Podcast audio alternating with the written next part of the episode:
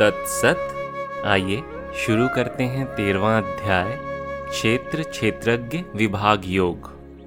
अर्जुन श्री कृष्ण से कहते हैं, हे केशव, मैं प्रकृति और पुरुष, क्षेत्र और क्षेत्रज्ञ तथा ज्ञान और ज्ञेय को जानना चाहता हूँ। इस पर श्री भगवान, यानी श्री कृष्ण कहते हैं, हे कौनते, यह शरीर क्षेत्र कहा जाता है। और इसको जो जानता है, उसे तत्वज्ञ जन क्षेत्रज्ञ कहते हैं। हे भारत अर्जुन, तुम समस्त क्षेत्रों में क्षेत्रज्ञ मुझे ही जानो। क्षेत्र और क्षेत्रज्ञ का जो ज्ञान है, वही वास्तव में ज्ञान है, ऐसा मेरा मत है।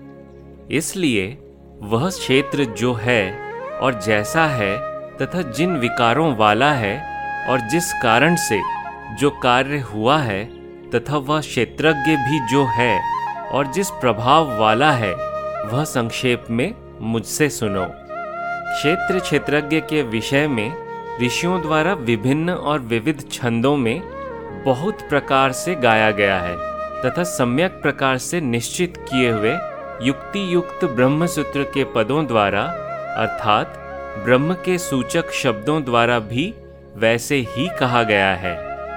पंच महाभूत अहंकार बुद्धि अव्यक्त यानी प्रकृति दस इंद्रियाँ, एक मन इंद्रियों के पाँच विषय इच्छा द्वेष सुख दुख संघात यानी स्थूल देह चेतना यानी अंतकरण की चेतन वृत्ति तथा धृति। इस प्रकार यह क्षेत्र विकारों के सहित संक्षेप में कहा गया है। अमानित्व अदंभित्व अहिंसा, क्षमा, आर्जव, आचार्य की सेवा, शुद्धि, स्थिरता और आत्मसंयम। इंद्रियों के विषय के प्रति वैराग्य, अहंकार का अभाव, जन्म, मृत्यु, वृद्धावस्था, व्याधि और दुख में दोष दर्शन, आसक्ति तथा पुत्र पत्नी गृह आदि में अनभिष्वंग, यानी तादात्म्य का अभाव। और इष्ट और अनिष्ट की प्राप्ति में समचितता। अनन्य योग के द्वारा मुझमें अव्यभिचारिणी भक्ति, एकांत स्थान में रहने का स्वभाव और असंस्कृत जनों के समुदाय में अरुचि। अध्यात्म ज्ञान में नित्यत्व अर्थात स्थिरता तथा तत्व ज्ञान के अर्थरूप परमात्मा का दर्शन। यह सब तो ज्ञान कहा गया है और जो इससे विपरीत है वह अज्ञान है। मैं उस गे, यानी जानने योग्य वस्तु को स्पष्ट कहूँगा, जिसे जानकर मनुष्य अमृतत्व को प्राप्त करता है। वह गे, यानी जानने योग्य है, अनादि, परम ब्रह्म, जो ना सत और असत ही कहा जा सकता है। वह सब ओर हाथ पैर वाला है, और सब ओर से नेत्र शिर और मुख वाला। तथा सब ओर से श्रोत्र वाला है। वह जगत में सबको व्याप्त करके स्थित है। वह समस्त इंद्रियों के गुणों, यानी कार्यों के द्वारा प्रकाशित होने वाला, परंतु वस्तुतः समस्त इंद्रियों से रहित है। आसक्ति रहित तथा गुण रहित होते हुए भी सबको धारण, पोषण करने वाला और गुणों का भोगता है। वह ब्रह्म, भूत मात्र, यानी प्राणी मात्र के अंतर्बाम में स्थित है। वह चर है और अचर भी। सूक्ष्म होने से वह अविज्ञेय है। वह सुदूर और अत्यंत समीपस्थ भी है और वह अविभक्त है। तथापि वह भूतों, यानी प्राणियों में विभक्त के समान स्थित है। वह गे यानी जानने योग्य, ब्रह्म, भूत मात्र या प्राणी मात्र का भरता संहार करता और उत्पत्ति करता है। वह ब्रह्म ज्योतियों की भी ज्योति और अज्ञान, यानी अंधकार से परे कहा जाता है। वह ज्ञान, यानी चैतन्य स्वरूप ज्ञे और ज्ञान के द्वारा जानने योग्य, यानी ज्ञान गम्य है। वह सभी के हृदय में स्थित है। इस प्रकार मेरे द्वारा क्षेत्र, ज्ञान और ज्ञे को संक्षेपतः कहा गया। इसे तत्व से जानकर मेरा भक्त मेरे स्वरूप को प्राप्त होता है। प्रकृति और पुरुष, इन दोनों को ही तुम अनादि जानो, और तुम यह भी जानो कि सभी विकार और गुण प्रकृति से ही उत्पन्न हुए हैं। कार्य और कारण के उत्पन्न करने में हेतु प्रकृति कही जाती है, और पुरुष सुख दुख के भोक्तृत्व में हेतु कहा जाता है। प्रकृति में स्थित मनुष्य प्रकृति से उत्पन्न गुणों को भोगता है। इन गुणों का संग ही इस मनुष्य या जीव के शुभ और अशुभ योनियों में जन्म लेने का कारण है।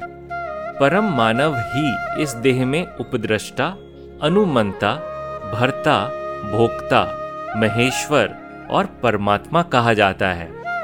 इस प्रकार पुरुष और गुणों के सहित प्रकृति को जो मनुष्य जानता है वह सब प्रकार से रहता हुआ, यानी व्यवहार करता हुआ भी पुनः नहीं जन्मता है। कोई मनुष्य ध्यान के अभ्यास से स्वयं को स्वयं में स्वयं के द्वारा देखते हैं। अन्य लोग सांख्य योग के द्वारा तथा कोई साधक कर्म योग से स्वयं को देखते हैं।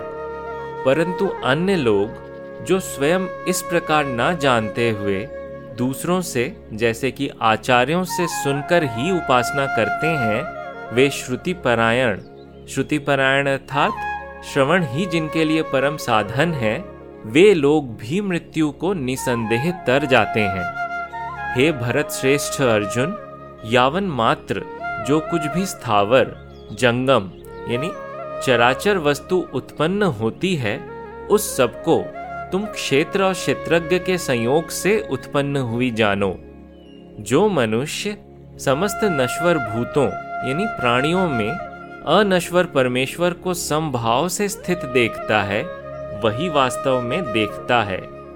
निश्चय ही वह मनुष्य सर्वत्र समभाव से स्थित परमेश्वर को समान हुआ, आत्मा या स्वयं के द्वारा स्वयं का नाश नहीं करता है। इससे वह परम गति को प्राप्त होता है।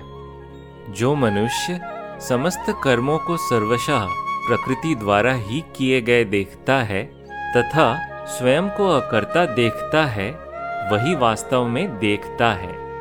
यह मनुष्य जब भूतों या प्राणियों के पृथक भावों को एक परमात्मा में स्थित देखता है तथा उस परमात्मा से ही यह विस्तार हुआ जानता है तब वह ब्रह्म को प्राप्त होता है। हे कौनते अर्जुन, अनादि और निर्गुण, होने से यह परमात्मा अव्यय है। शरीर में स्थित हुआ भी, वस्तुतः, वह न कर्म करता है और न फलों से लिप्त होता है। जिस प्रकार, सर्वगत आकाश, सूक्ष्म होने के कारण लिप्त नहीं होता, उसी प्रकार, सर्वत्र देह में स्थित आत्मा लिप्त नहीं होता। हे भारत अर्जुन, जिस प्रकार एक ही सूर्य इस संपूर्ण लोक को प्रकाशित करता है, उसी प्रकार एक ही क्षेत्री, यानी क्षेत्रज्ञ, संपूर्ण क्षेत्र को प्रकाशित करता है। इस प्रकार जो मनुष्य ज्ञान चक्षु के द्वारा क्षेत्र और क्षेत्रज्ञ के भेद को तथा प्रकृति के विकारों से मोक्ष को जानते हैं, वे परम ब्रह्म को प्राप्त होते हैं। ओम तत्सत इस प्रकार ब्रह्म विद्या तथा योग शास्त्र के उपनिषद श्रीमद् भगवद गीता के श्री कृष्ण अर्जुन संवाद में क्षेत्र क्षेत्रज्ञ विभाग योग नामक तेरवा अध्याय संपूर्ण हुआ।